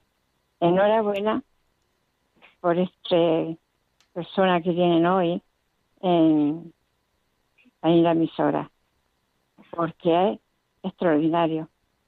Y le doy la enhorabuena porque ha dicho la verdad. porque nadie se atreve, nadie se atreve. Pero yo sé, yo sé, y mucha gente lo sabe, lo que pasa que no se puede dar la cara, que eso ha sido escapado de laboratorio. Y otra cosa, mm, yo, mi marido, lo he tenido un mes en el hospital porque le pusieron una tercera vacuna, cosa que no se la tenían que haber puesto porque tenía muchas, tiene muchas patologías. Ningún médico en el hospital y luego después la enfermera que está viniendo a casa y una vez que ha venido la médica no quieren reconocerme que fue de la tercera vacuna. En ningún, ningún médico. Y yo duro que duro, que es de la tercera vacuna. Va, y hasta el pobretico mío va a morirse. Se ha salvado de milagro, porque ha hecho ya un milagro. Pues le, le intentamos... Le intentamos responder en antena si quiere. no, yo es que quiero felicitar a esa persona. Pues, porque mm, dice, mm, ha, dicho muchas verdades. Que la sabe mucha gente. Lo que pasa es que no nos atrevemos a decirlas. Pero que lo felicito. Vamos, si pudiera desde aquí, le, le, mando un abrazo muy grande. Y a ustedes también. Pues muchas gracias. Y muchísimas gracias por el programa, que lo oigo todas las noches. Gracias. Buenas noches. Buenas noches. Pues Luis Enrique, tenemos varias preguntas encima de la mesa y añadimos una más que nos entra por el WhatsApp de Alejandra, que nos llama desde Argentina, que nos pregunta si las medidas de Europa, que desde el punto de vista de, del continente americano son de bastante libertad, si son acertadas o no respecto al COVID. Bueno, tenemos muchos temas encima de la mesa. ¿Por dónde empezamos, eh, don Luis Enrique? Bueno, en primer lugar quiero agradecer a todos el, hecho de, el trato que, han tenido hacia mí y las expresiones. Yo se lo agradezco. Simplemente, insisto, yo soy un transmisón de ideas, de mis ideas, que no quiere decir, insisto, que sean las verdaderas, pero sí aporto eh, mi información y mi conocimiento. Respecto, voy a contestar eh, en primer lugar a Antonia eh, lo que hablaba de los animales exóticos. Evidentemente, eso es un problema importante, se tiene que tener mucho cuidado. Hay mucho, mucho pirateo y mucho tránsito de animales a veces exóticos no controlados que podemos introducir, eh, como insisto, estas enfermedades, pero a nivel nacional eh, el control en aduanas y el control desde el punto de vista de los servicios veterinarios es bastante exhaustivo y por lo tanto nadie es perfecto, todo puede ocurrir algún accidente, pero ese, ese caso está controlado. Referente también al anisaki que me habla Antonia, evidentemente el anisaki es, es un, es, no es que sea un patógeno, es un patógeno evidentemente, pero es una especie de gusano para entendernos que está en mares, está en contaminados y evidentemente lo que hay que tener es mucho cuidado con los pescados crudos y como todos sabemos previamente hay que congelarlos un buen tiempo que el animal, el anisaki este, eh, desaparece y se destruye de una forma total. Respecto a Ana, la pregunta de Ana, si la transmisión del COVID en superficies hemos quedado a nivel de ropa, bueno, pues a los comienzos, si nos acordamos, como estábamos totalmente todos despistados y no sabíamos qué lo que estaba ocurriendo, pues las medidas eran que íbamos con guantes, eh, yo en casa traíamos algo de la compra y lo limpiábamos con lejía, es decir, bueno, unas medidas exageradas eh, porque desconocíamos cuál era el enemigo que teníamos, ¿no? Evidentemente, con los estudios y con el tiempo se ha ido progresando, se ha ido viendo y hay que tener mucho cuidado porque en la ropa, en todos estos, es muy poco probable porque los virus eh, necesitan un material vivo eh, genómico, como son las células, o, una posibilidad muy rápida. El virus, gracias a Dios, los virus, cuando están en la atmósfera, se destruyen, gracias a Dios, si no estaríamos todos ya muertos. ¿eh? Entonces, es muy complicado, hay que tener cuidado, sobre todo cuando hay personas que se sospechan que han pasado la enfermedad o están pasando la enfermedad, pues todo el tema de ropas, eh, de, mm, hombre, y sobre todo ropas que puedan tener un contacto con otras personas, como pueden ser ropas de camas, ropas de toallas, porque una ropa, un jersey también, pero es más complicado, ¿no? En superficies es muy difícil, aunque la limpieza es un factor no solamente para la COVID, sino para, para otros muchos patógenos en general. Por lo tanto, eh, lo principal es las manos, que es el contacto que nos llevamos nosotros directamente, nos podemos llevar a la boca o a los ojos, y luego la protección, porque hemos visto y está demostrado que se transmite por vía aérea. Respecto a Juan José, bueno, pues ha dicho una frase interesante, pero yo simplemente eh, le quiero hacer unas declaraciones que hizo el secretario general de la ONU, que ya no es, el Ban Ki-moon, que alertó que el cambio climático no es una amenaza distante, sino que cada vez está más cerca. Y por ello nos advirtió de que cuanto más nos retrasemos en, tratar bien al cambio climático, más alto será el precio que tendremos que pagar. Dice, no podemos negociar con la madre naturaleza. La madre naturaleza no espera. Así que somos nosotros los que tenemos que adaptarnos a actuar. He leído textualmente una frase de él. Respecto a lo que decía Juan José, la naturaleza, si somos capaces de cambiar todos muchos hábitos nuestros, pues estamos a tiempo todavía de salir adelante. Y respecto a María, mm, de la vacuna, de relación de la vacuna, bueno, yo no sé en qué fase le vacunarían a su marido. Evidentemente, eh, se ha visto que ha tenido unos efectos, todas las vacunas tienen algún efecto secundario y depende también de las patologías que las personas, a las personas que se les va a poner. Por eso hay unas más sensibles, otras que no se les puede vacunar. No sé si fue en una primera fase, eh, me imagino que se haría evidentemente un estudio de anamnesis de lo que esa persona padeciera y habrán valorado los médicos si se le podría vacunar o no. Y a lo mejor le da un poco más de reacción a unos que a otros. Pero en fin, esto pasa con cualquier tipo de vacunas y por lo tanto no le puedo decir nada más. La devuelvo el abrazo que me ha enviado y le agradezco todas las frases bonitas que nos ha dicho. Y tenemos dos preguntas que han entrado a través del WhatsApp. Alejandra nos preguntaba sobre si ellos en, en América, está, ella está en Argentina, eh, entienden que las medidas en Europa de, casi total libertad, eh, ellos les parece un poco excesivo. Ellos ahí no, no están abriendo, abriéndose tanto como, como nosotros. Nos pregunta si cree usted que son acertadas o no. Vamos a ver, las fases que tenemos en Europa, la mayoría, no en todos los países, sobre todo en España, el porcentaje de vacunas que hemos puesto, hemos sido modelo a nivel mundial. Entonces, eso junto con todos los casos que ha habido eh, de contaminación y de contagio de personas, pues eh, la protección ya nos permite con cuidado, porque no podemos echar las campanas al vuelo, pero con cuidado ir abriendo ciertas puertas. ¿Por qué? Porque la gente psicológicamente está cansada también. Evidentemente, si fuera una cosa de mucho riesgo, aunque estuviéramos cansados, tendríamos que mantener esta misma pauta. Pero la respuesta que estamos dando y que nuestros organismos eh, están dando a la vacuna y a aquellos que han pasado la enfermedad es importante. En Iberoamérica creo que las tasas y los índices de vacunación son todavía muy bajos. Por lo tanto, el riesgo es muy grande, que es cuando nos ocurría a nosotros lo mismo. Espero y deseo que cuando tengan un porcentaje de vacunados, como lo tenemos, por ejemplo, en España, ¿eh?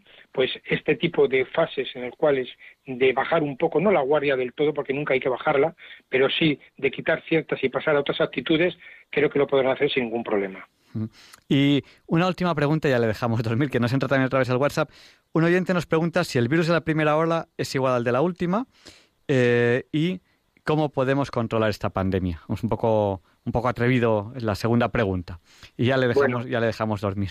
Bueno, pues mm, son virus, aunque el patrón es el son coronavirus, pero estos animales, estos animales, estos eh, patógenos están mutando, como estamos viendo constantemente, y evidentemente van modificando parte de su estructura, no toda, se mantiene, pero ahí la proteína S, que es lo que llama la proteína spike, que es la que se engancha a las células humanas, pues hay unas modificaciones y unas mutaciones que van cambiando. El virus lo que trata es de sobrevivir. El virus no es tonto, no interesa que matar a la gente, porque si no, sí quedaría él sin su sustento de vida. Si todos nos morimos, pues el virus muere y desaparece. Entonces, a él no le interesa que, matarnos a nosotros. Entonces lo que hace es cambiar constantemente, mutar. De ahí el problema que hay, que contra más estemos vacunados, el virus le vamos aislando más. Pero cuando aquellos países que no están muy vacunados, el porcentaje es pequeño, ahí tiene el virus un potencial tremendo para ir modificándose para su subsistencia. Por lo tanto, eh, son virus que, aunque son de la misma familia, digámoslo así, pero las cepas son distintas. ¿Y qué más era? La otra pregunta que me hacía, ¿cuál era? la, otra, pregunta es, eh, ¿cómo, eh, ¿cómo podemos ah, controlar esta pandemia? Pues bueno, pues todavía, como he dicho, eh, eh, la estamos controlando un poco, eh, porque evidentemente hemos mejorado mucho las tasas solamente de, contagio y de mortandad, pero evidentemente todavía estamos un poco lejos y espero que seamos capaces de aprender lo que nos ha ocurrido, disponer más y dar más potencia a la investigación, que es importante que solamente de, los investigadores se acuerdan cuando ocurren estas cosas, cuando no ocurre nada, evidentemente se creen que no va a ocurrir y cuando tú pides para investigar no hay ningún tipo de apoyo económico. Entonces, si aprendemos todo esto que hemos hablado y sacamos conclusiones de lo que nos está ocurriendo, yo creo que en un futuro que vendrán más, desgraciadamente, desgraciadamente vendrán más pandemias, pues tendríamos mucho ganado. Pero insisto, el hombre es el que tropieza muchas veces con la misma piedra y no sé si seremos capaces de poderlo resolver de una forma mucho mejor y más directa que lo que nos está ocurriendo. Pues yo creo que ya eh, tengo, que, tengo la obligación de, dejarle dormir esta noche porque eh, yo, le, yo, le, he hecho una entrevista muy breve y bueno, se nos ha ido a la una de la mañana, pero es que el tema ha sido muy interesante. El teléfono, ya no he podido, ya no he dado paso a más llamadas porque, porque era impresionante las llamadas que estaba viendo. Ha habido un momento en que estaban todas las líneas ocupadas y el WhatsApp también pues no, no ha parado. Debo darle las gracias a Luis Enrique Martín Otero, él es coronel veterinario, y con él hemos hablado de, estas amenazas biológicas. Le, quiero agradecer de verdad el tiempo que nos ha dedicado. Nada, agradecer yo por permitirme el, aclarar o exponer mis ideas y nada, que esperemos que esto poco a poco se vaya solucionando. Pues muchísimas gracias y buenas noches. Igualmente, gracias a todos. Buenas noches. Y a continuación eh, Leonardo Daimiel Per de Madrid presenta la sección Pensar, no, sí, pensar y sentir.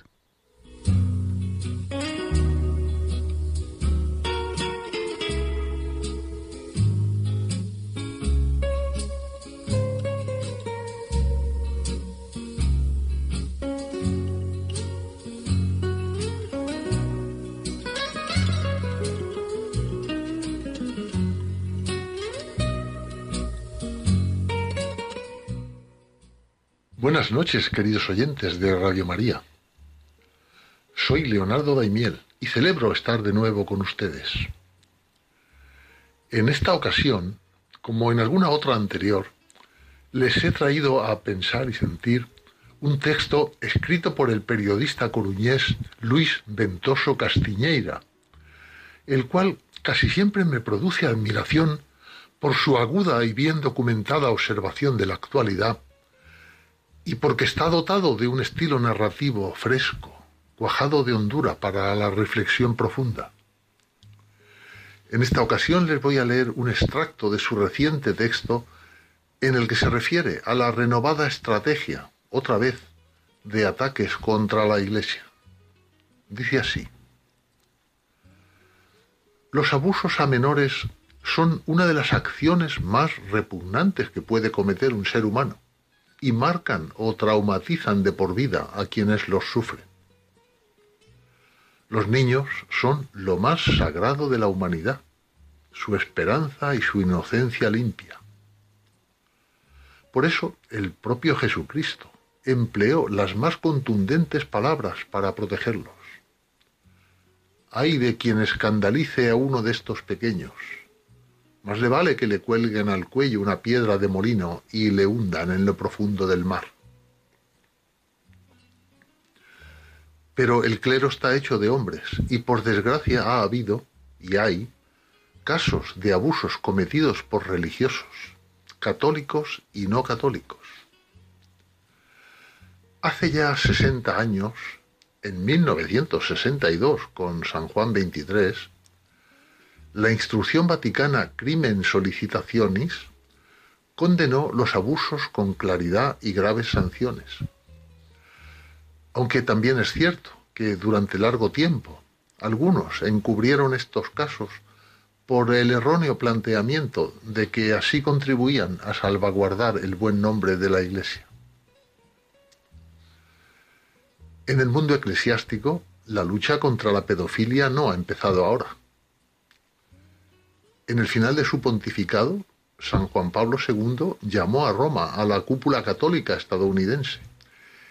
Y desde 2001 los abusos figuran entre los delitos más graves de la Iglesia.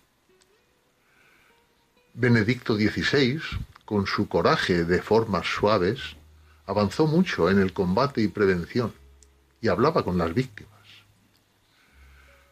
Con el Papa Francisco se han dado nuevos pasos.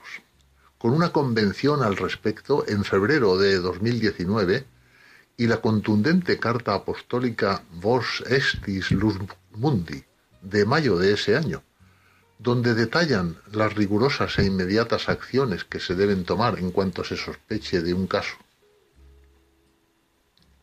Es decir, la Iglesia está peleando desde hace años contra esta lacra, que además debe ser puesta en su justo contexto. En contra de lo que nos quiere hacer creer estos días una atronadora campaña orquestada con gran coro mediático, no es en el universo eclesial donde se produce el grueso de los abusos, ni muchísimo menos. Los informes más respetados señalan que los sacerdotes cometen un 0,2% de los abusos en España. Dos de cada mil. El epicentro de esta peste es la propia familia y sus aledaños. Los padres de los menores son culpables del 23% de los casos, casi uno de cada cuatro, seguidos por compañeros de los niños, amigos, tíos o amigos de la madre. En el ámbito de las actividades extraescolares, los monitores también cometen más abusos que los que se registran en el entorno eclesiástico. 1% frente a 0,2%, cinco veces más. ¿Quiere esto decir que los abusos de los clérigos son un problema que hay que minimizar? Por supuesto que no. Nadie lo hace, empezando por la propia Iglesia pero lo que tampoco se puede hacer es abrir una especie de causa general contra la Iglesia, como se está haciendo, mientras quienes lo hacen callan completamente, por ejemplo, los terribles casos de abusos a menores tutelados por algunas comunidades autónomas, en ambos casos con gobiernos que farolean de correcto progresismo. Hay que investigar los abusos y acabar con ellos, claro que sí pero todos los abusos. Y ya puestos en materia, también cabría reflexionar sobre cómo el abandono de los principios morales de la fe, el vivir de espaldas a sus normas y valores, está influyendo en que aumenten los abusos en los hogares, pues todo vale en un mundo sin creencias. El arzobispo de Oviedo, el franciscano madrileño Jesús Sanz Montes, que califica la pedofilia como un crimen inmenso perpetrado con la más sucia alevosía, ha explicado con una claridad que se agradece esto que está ocurriendo y dice al respecto. Ha habido una campaña que señala a los cristianos como Diana, acusando a la Iglesia de que roba y ha de devolver lo que indebidamente se ha apropiado, y también que la Iglesia abusa de los niños y personas vulnerables. Continúa así este texto escrito por Luis Ventoso. Creo que acierta en su diagnóstico. Lo que hay es, una vez más, una campaña para erosionar a la Iglesia. En los años 30 el método fueron los asesinatos de religiosos y prender fuego a algunos templos. Ahora, haciendo buena la cita de Marx de que la historia se repite primero como tragedia y luego como farsa, tratan de destruir a la Iglesia por la vía del descrédito. ¿Por qué les molesta tanto la Iglesia católica? Pues sencillamente porque porta la luz de Dios en nuestra sociedad. Y ese ser supremo y todopoderoso al que los creyentes veneramos supone un estorbo mayúsculo para un proyecto que defiende la autonomía suprema de un gran yo, paradójicamente pastoreado por un Estado protector, que al final acaba en represor. Y termina. No se engañen. A ciertos personajes que carecen de la más básica empatía con el sufrimiento humano, véase su frialdad heladora ante el dolor de la pandemia, no les interesan las víctimas de los abusos, que sin duda merecen justicia, cariño y reparación.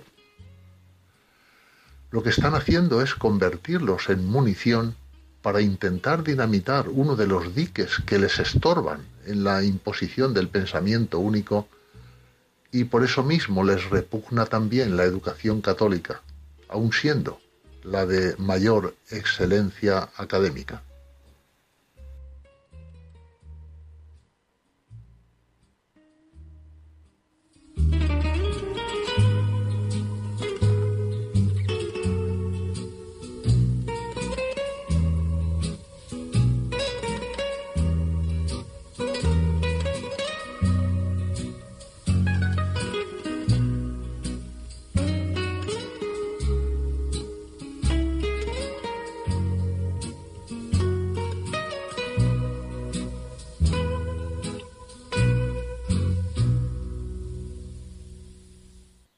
Muchas gracias, Leonardo, por habernos hecho hoy pensar y sentir.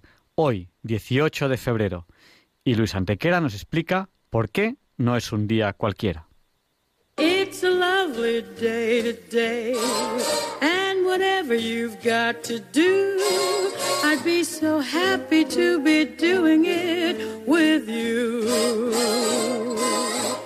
But if you've got something that must be done, and it can only be done by one, there is nothing more to say. Except it's a lovely day for saying it's a lovely day.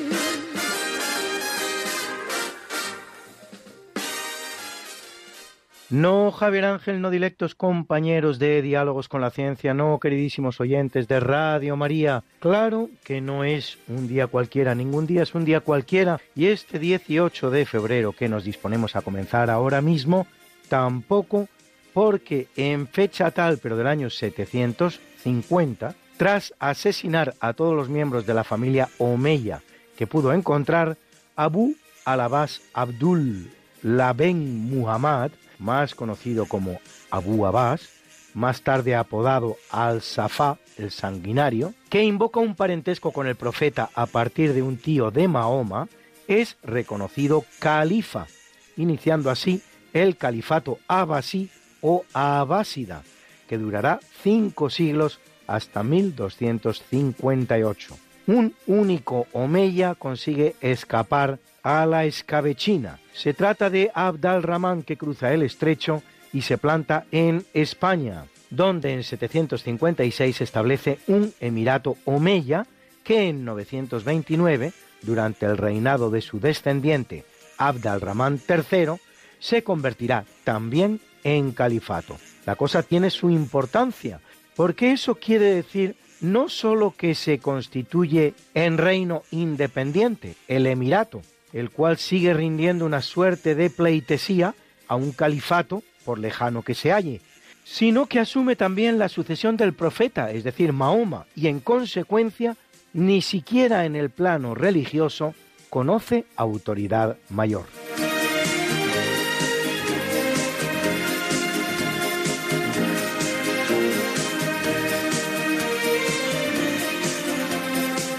En el capítulo siempre fecundo de la conquista, colonización y evangelización de América por los españoles que va a permitir a los indígenas americanos el tránsito del neolítico al renacimiento.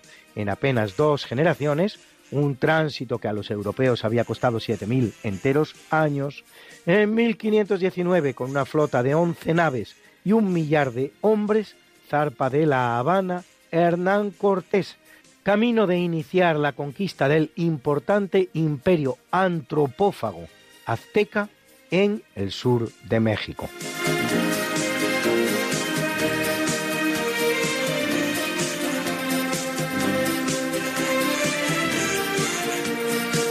En 1797, José María Chacón, gobernador de la isla de Trinidad, firma la capitulación definitiva mediante la cual España pierde el control de la mencionada isla, que pasa a ser propiedad de los ingleses hasta lograr su independencia el 31 de agosto de 1962, constituyendo hoy día el estado conocido como Trinidad y Tobago. Cuando España abandona la isla, un 25% de sus habitantes son indígenas, hoy no llegan al 1%. El español ha desaparecido del lugar, reemplazado por el inglés, y los católicos han caído del 100% de la población a un exiguo 21%, todo lo cual es representativo de lo que podría haber pasado en la América continental si Blas de Lezo no hubiera defendido el continente con la heroicidad y eficacia que lo hace en 1741. Y el almirante británico Vernon se hubiera alzado con la victoria y hubiera conseguido, como era su propósito, conquistar todo Sudamérica. La desaparición del español como lengua, la caída del catolicismo a una quinta parte de la situación inicial y lo que es todavía más importante, la reducción del elemento indígena a cotas similares a las existentes en Trinidad, en los Estados Unidos o el mismísimo Canadá, es decir, apenas un 1% de la población, habrían sido las fatales consecuencias del desastre.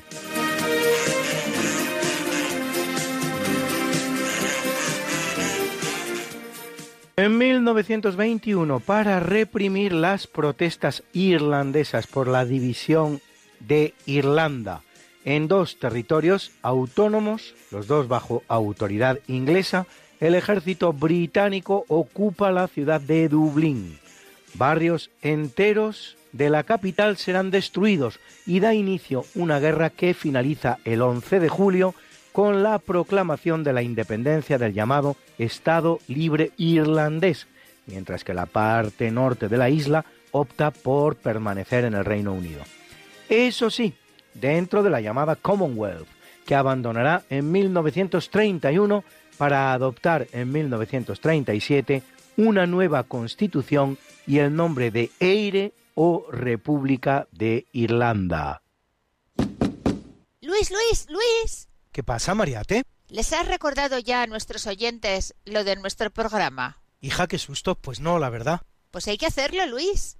Sí, amigos, porque todos los jueves a las 5 de la mañana, Luis Antequera, que es mi marido y esta servidora, estamos de nuevo con ustedes contándoles más y más historia, pero historia de la buena, con mayúscula, en el programa Esta no es una semana cualquiera, y con la mejor música. Mariate, es que a esas horas no están despiertos muchos de nuestros oyentes. Pues para todos aquellos que tienen la mala costumbre de dormir por la noche, siempre pueden entrar en el podcast del programa. Esta no es una semana cualquiera. Acuérdense, esta no es una semana cualquiera. Y escucharlo a la hora a la que más les guste escuchar la radio. Pues ya lo saben amigos, esta no es... Una semana cualquiera. Con Mariate Aragonés. Y Luis Antequera. La historia como es. Y no como nos gustaría que fuera.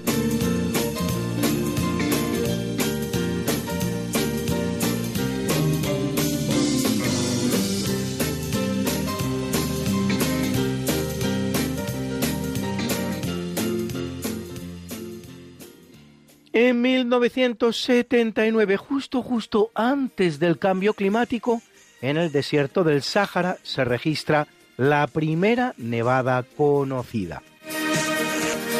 En 2021, la sonda espacial de la NASA Perseverance, Perseverancia, amartiza en el cráter Gézaro del hemisferio norte del planeta Marte. ¿Dónde amartizar si no? Bruna, Bruna, nació María y está en la cuna, nació de día, tendrá fortuna, bordará la madre su vestido largo y entrará a la fiesta con un traje blanco y será la reina cuando María cumpla 15 años. Te llamaremos Negra María, Negra María que abriste los ojos en carnaval. En el capítulo del natalicio en 259 a.C. nace Qin Shi Huang, fundador del imperio chino y primer emperador de la dinastía Qing, el cual va a reinar 26 años, los 11 últimos como emperador ya después de haber unificado la China con la conquista del reino Qi y de haber puesto punto final al período llamado de los reinos combatientes, auténtico régimen feudal y muy temprano al estilo chino. Divide el imperio en 36 provincias, pone capital en Chanyang, desarrolla una red de caminos, unifica la escritura en el sistema de ideogramas llamado de los sellos pequeños y morirá autoenvenenado ingiriendo una supuesta pócima de la inmortalidad a base de mercurio y piedra deja de vaya barbaridad. Precisamente mientras buscaba la supuesta isla de los inmortales y se hace enterrar con los hasta 8.000 guerreros de terracota que serán encontrados en 1974. Su primer ministro Li Si, para ganar tiempo de cara a la sucesión, oculta su muerte mientras vuelven a Chanyang durante casi dos meses, haciendo circular al lado de la carroza real unas carrozas de pescado con las que justificar el olor hediondo que emanaba de aquella, y entrando cada tanto en la apestosa carroza real para hacer como que departía con el gran emperador, al que nadie salvo él tenía el derecho de ver, lo que hará posible semejante impostura.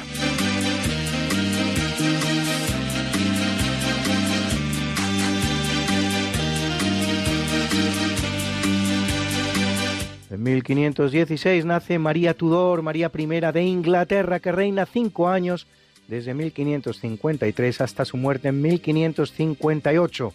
Restablece el catolicismo en Inglaterra y casa con Felipe II de España, su sobrino segundo en realidad, de quien cae profundamente enamorada y del que se queda hasta dos veces psicológicamente embarazada, psicológicamente embarazada, muriendo al final sin sucesión.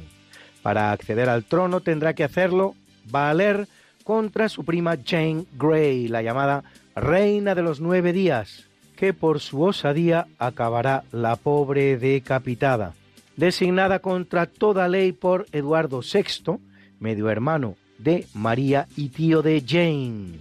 y será sucedida por su medio hermana Isabel Tudor, que devuelve el reino al protestantismo anglicano.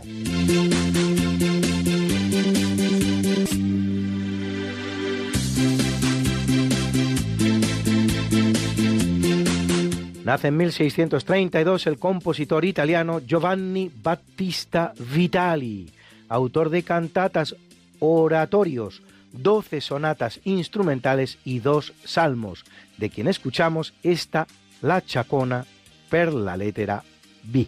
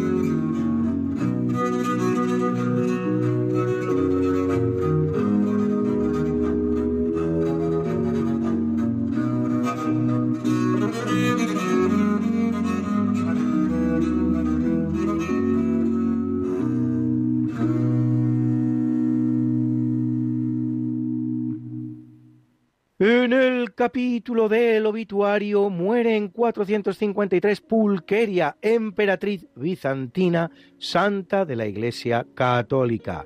Hija del emperador Arcadio y Eudoxia, pronto se distingue por su piedad. A la muerte de sus padres, asume por dos años la regencia de su hermano pequeño Teodosio II.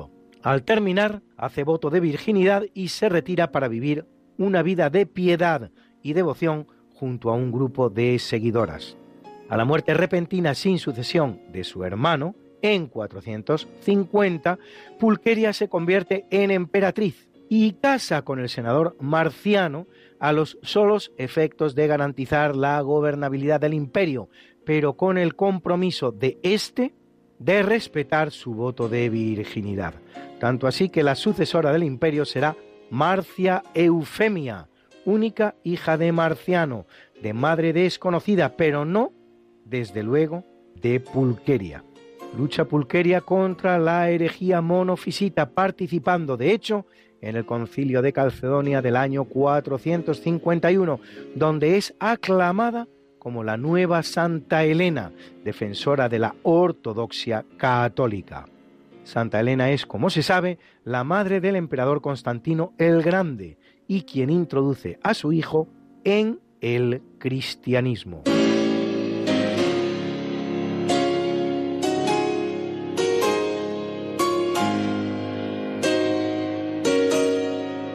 Muere en 999 Bruno de Carintia, más conocido como Gregorio V, centésimo trigésimo octavo, Papa de la Iglesia Católica, que lo es tres años, elegido en 996.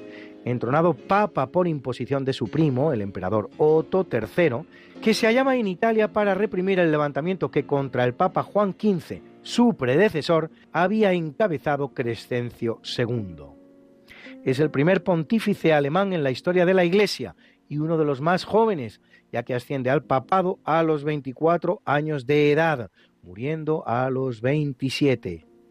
En pago del favor corona emperador a su primo Otón III, pero una vez que éste abandona Roma, el mismo Crescencio hace nombrar papa a Juan Filigato, que reina como Juan XVI. Otón vuelve a Roma y tras decapitar, esta vez sí, a Crescencio, y mutilar y encerrar a Juan XVI, repone a su primo al frente de la Iglesia. Pero Gregorio duraría muy poco ya, y si él había sido el primer papa alemán, su sucesor, Silvestre II, será el primer papa francés.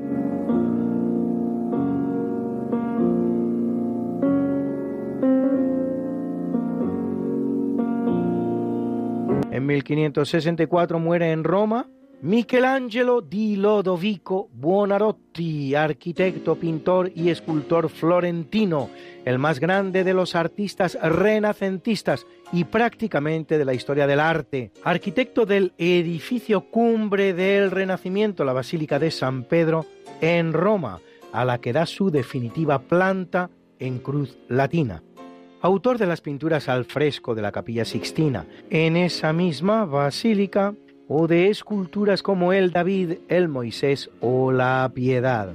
En España existe un único Miguel Ángel, el San Juanito de Úbeda, salvajemente destrozado por las hordas milicianas republicanas durante la Guerra Civil Española, y un posible Miguel Ángel en el Museo Arqueológico de Madrid, una bellísima flagelación de Cristo. Se conservan del gran artista florentino unas 50 esculturas, cuatro pinturas, varias decenas de dibujos y, por supuesto, los frescos de la capilla Sixtina y la capilla Paulina. Por si todo esto fuera poco, escribe también poemas de gran calidad, hasta 300, entre los cuales importantes sonetos. Escuchen este. Non all'ottimo artista alcun concetto cun marmo solo in sé non circoscriva col suo soverchio. E solo a quello arriva la man che ubbidisce all'intelletto. Il mal ch'io fugo e il ben ch'io mi prometto in te, donna leggiadra, altera e diva, tal si nasconde e perciò più non viva, contraria o l'arte al disiato effetto. Amor dunque non ha né tua beltate o durezza o fortuna o gran disdegno del mio mal colpa o mio destino o sorte. Se dentro del tuo cor morte e pietate porti in un tempo e che il mio vaso ingegno non sappia, ardendo, trarne altro che morte. No tiene el gran artista ni un concepto que el mármol en sí no circunscriba en exceso, mas sólo a tal arriba la mano que obedece al intelecto. El mal que huyo y el bien que me prometo, en ti, señora hermosa, divina, altiva, igual se esconde, y porque más no viva, contrario tengo el arte al deseado efecto.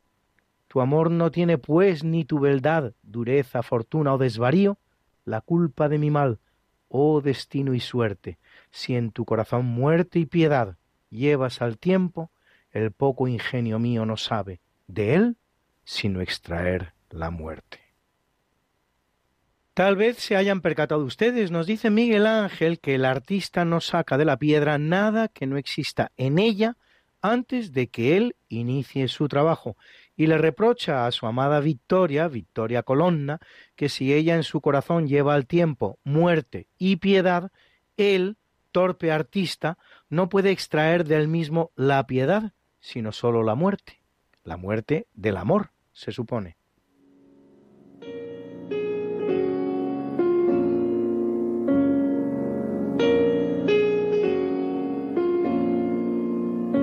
Muere en 1743 Ana María Luisa de Medici, como acostumbra decirse, la última Medici.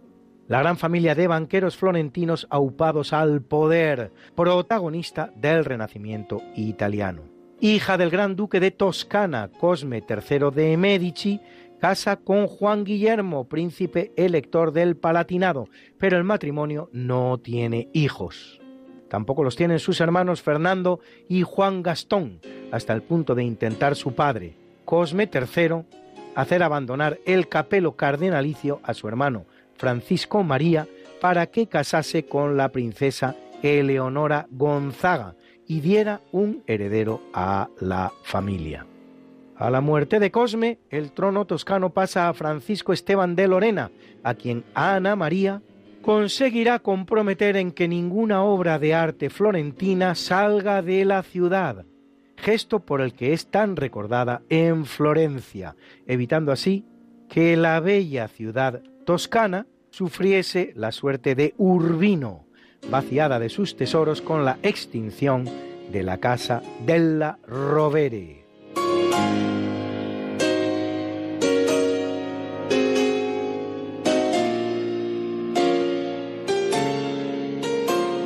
En 1893 después de estar nadando. Mientras tenía 96 años de edad, Jorge Tupou I, primer rey de Tonga, que lo es 48 años desde 1845 hasta su muerte. Funda la ciudad de Nuku'alofa, capital del país, y establece la Iglesia Libre de Tonga. Tonga es un archipiélago en la Polinesia, en el Pacífico, de 177 islas, solo 36 habitadas, constituida como monarquía parlamentaria y con 750 kilómetros cuadrados, lo que le convierte en uno de los países más pequeños del mundo, aunque, oh sorpresa, todavía hay 20 que lo son más.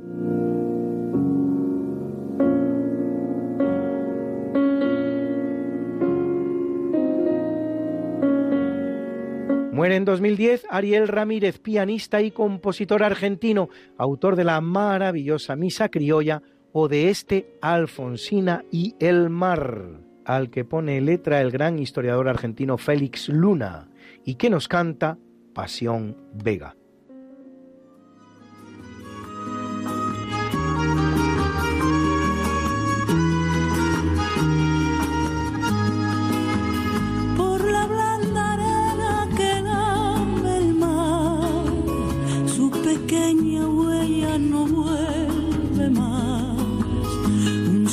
Solo de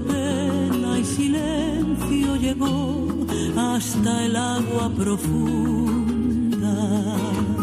Un sendero solo de penas mudas llegó hasta la espuma. Sabe Dios qué angustia te acompañó, qué dolores viejos cayó recostarte arrullada en el las caracolas marinas. La canción que canta en el fondo oscuro del mar, la caracola.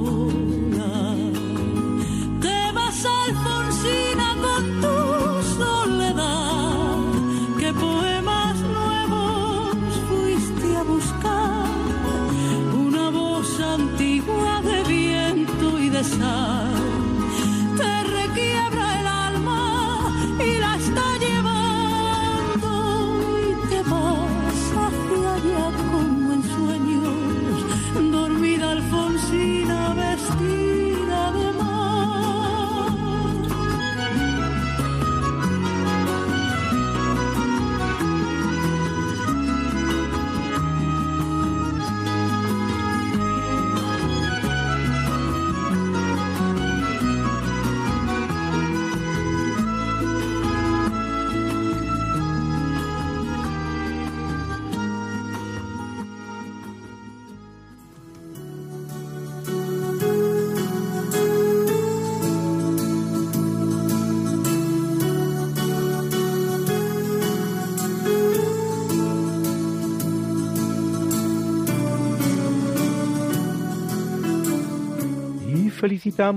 Hoy a Francisco Rabanera Cuervo, más conocido como Paco Rabán, diseñador español de modas y perfumero, hijo de María Luisa Cuervo, costurera de Valenciaga, el cual cumple 88 años. ¡Felicidades, maestro!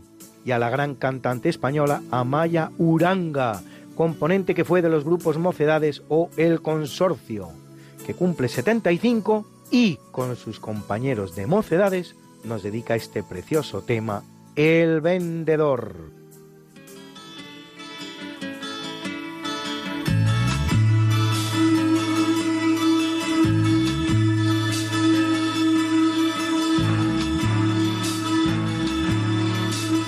En la plaza vacía, nada vendía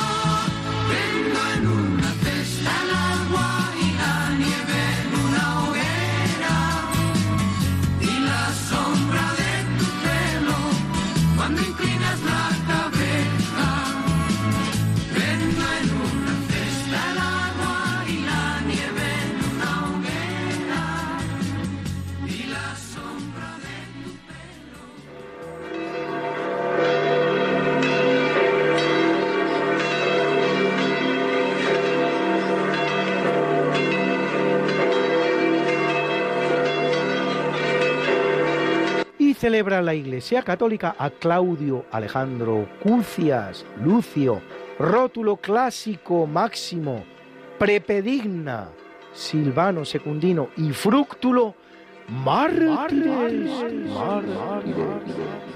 a Simeón Flaviano y Eladio, y a Constancia, Ática y Artemia, confesores. You've got something that must be done, and it can only be done by one. There is nothing more to say, except it's a lovely day for saying it's a lovely day.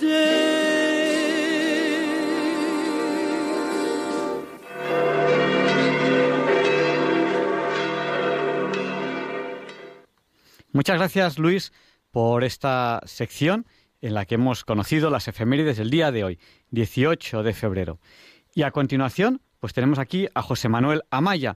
Él nos presenta las curiosidades científicas. Buenas noches, José Manuel.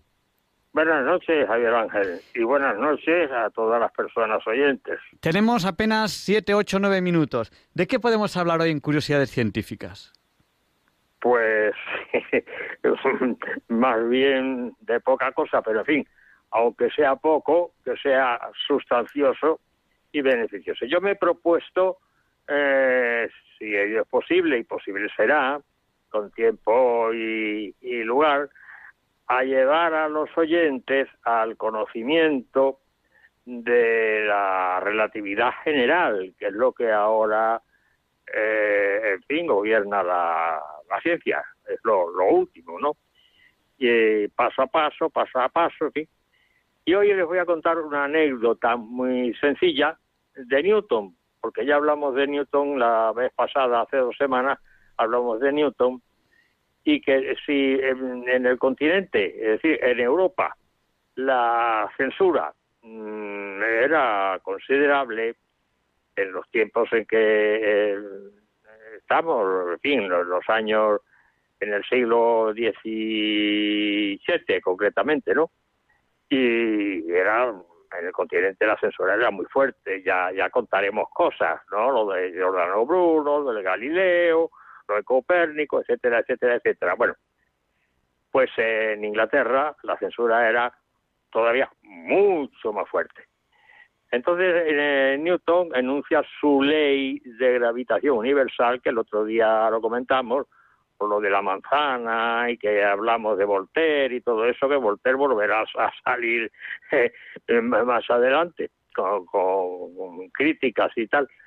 Y es, el enunciado de la ley de gravitación universal que eh, Newton dice eh, que dos masas se atraen con una fuerza, a distancia, claro, evidentemente, que es proporcional a la cantidad de materia, es decir, a cada una de las masas, al producto de sus masas, e inversamente proporcional al cuadrado de la distancia entre ellas.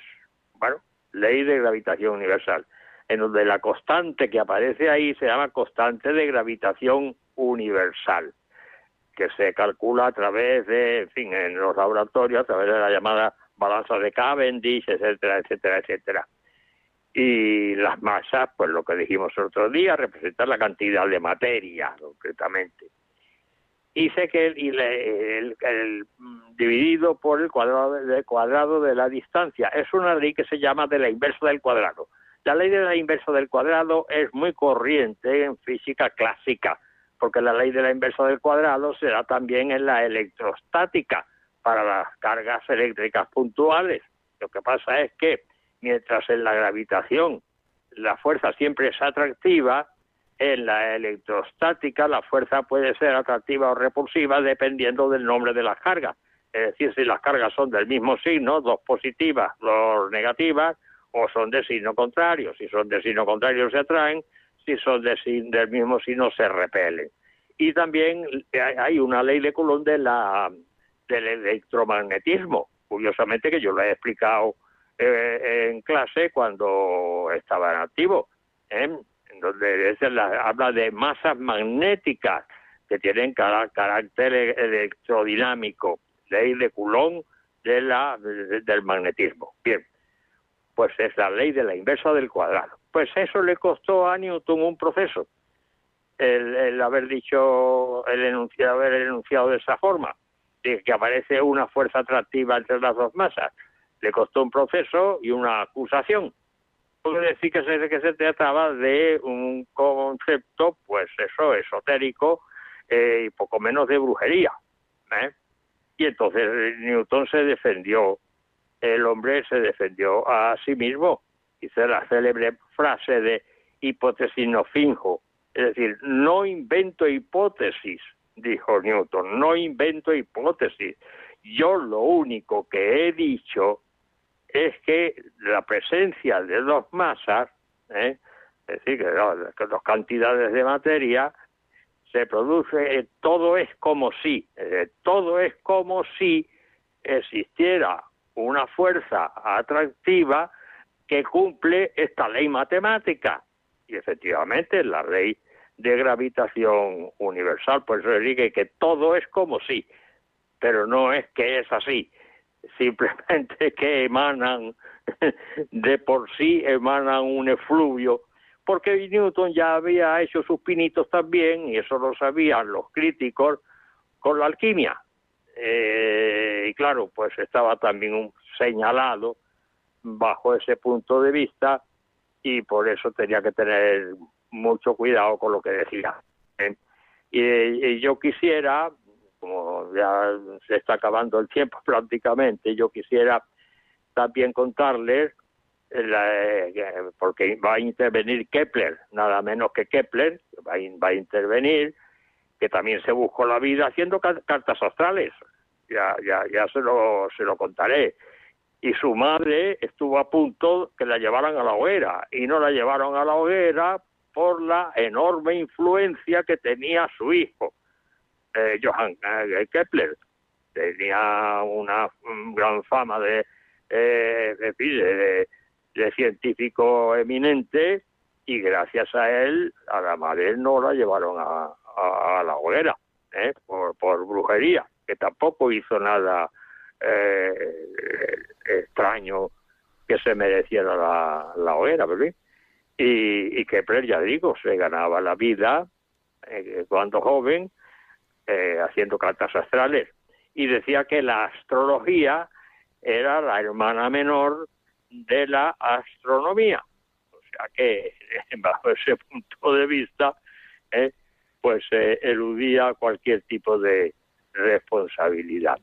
Y yo creo que ya se, ha agotado el tiempo, ¿no? Sí, queda, queda, queda un minutillo o así, pero ya, ya nada... llamen, que llamen los oyentes.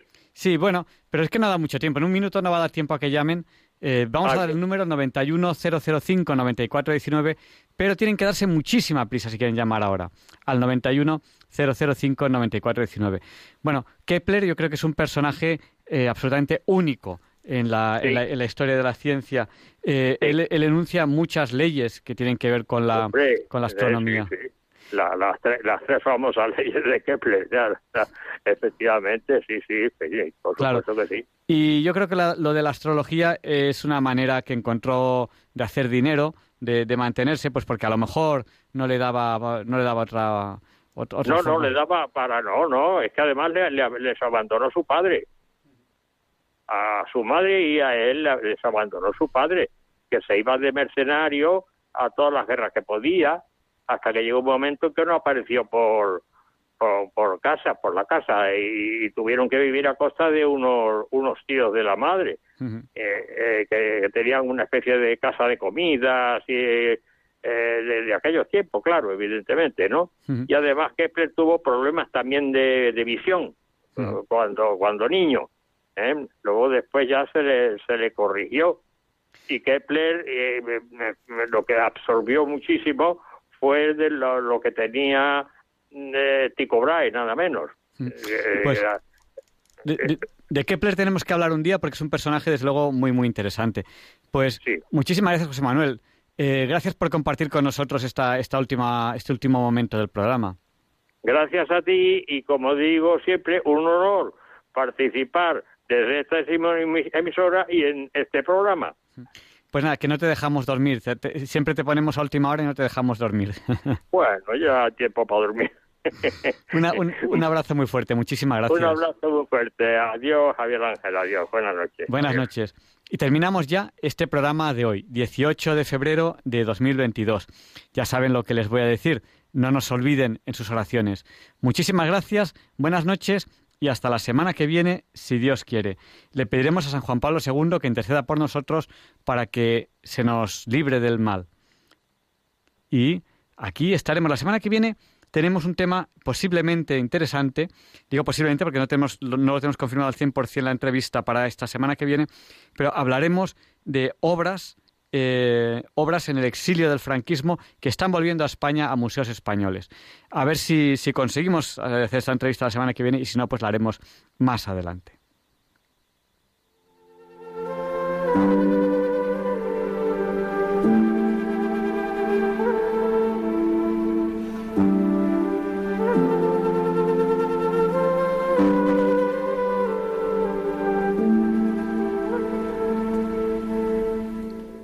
Y así concluye en Radio María el programa Diálogos con la Ciencia.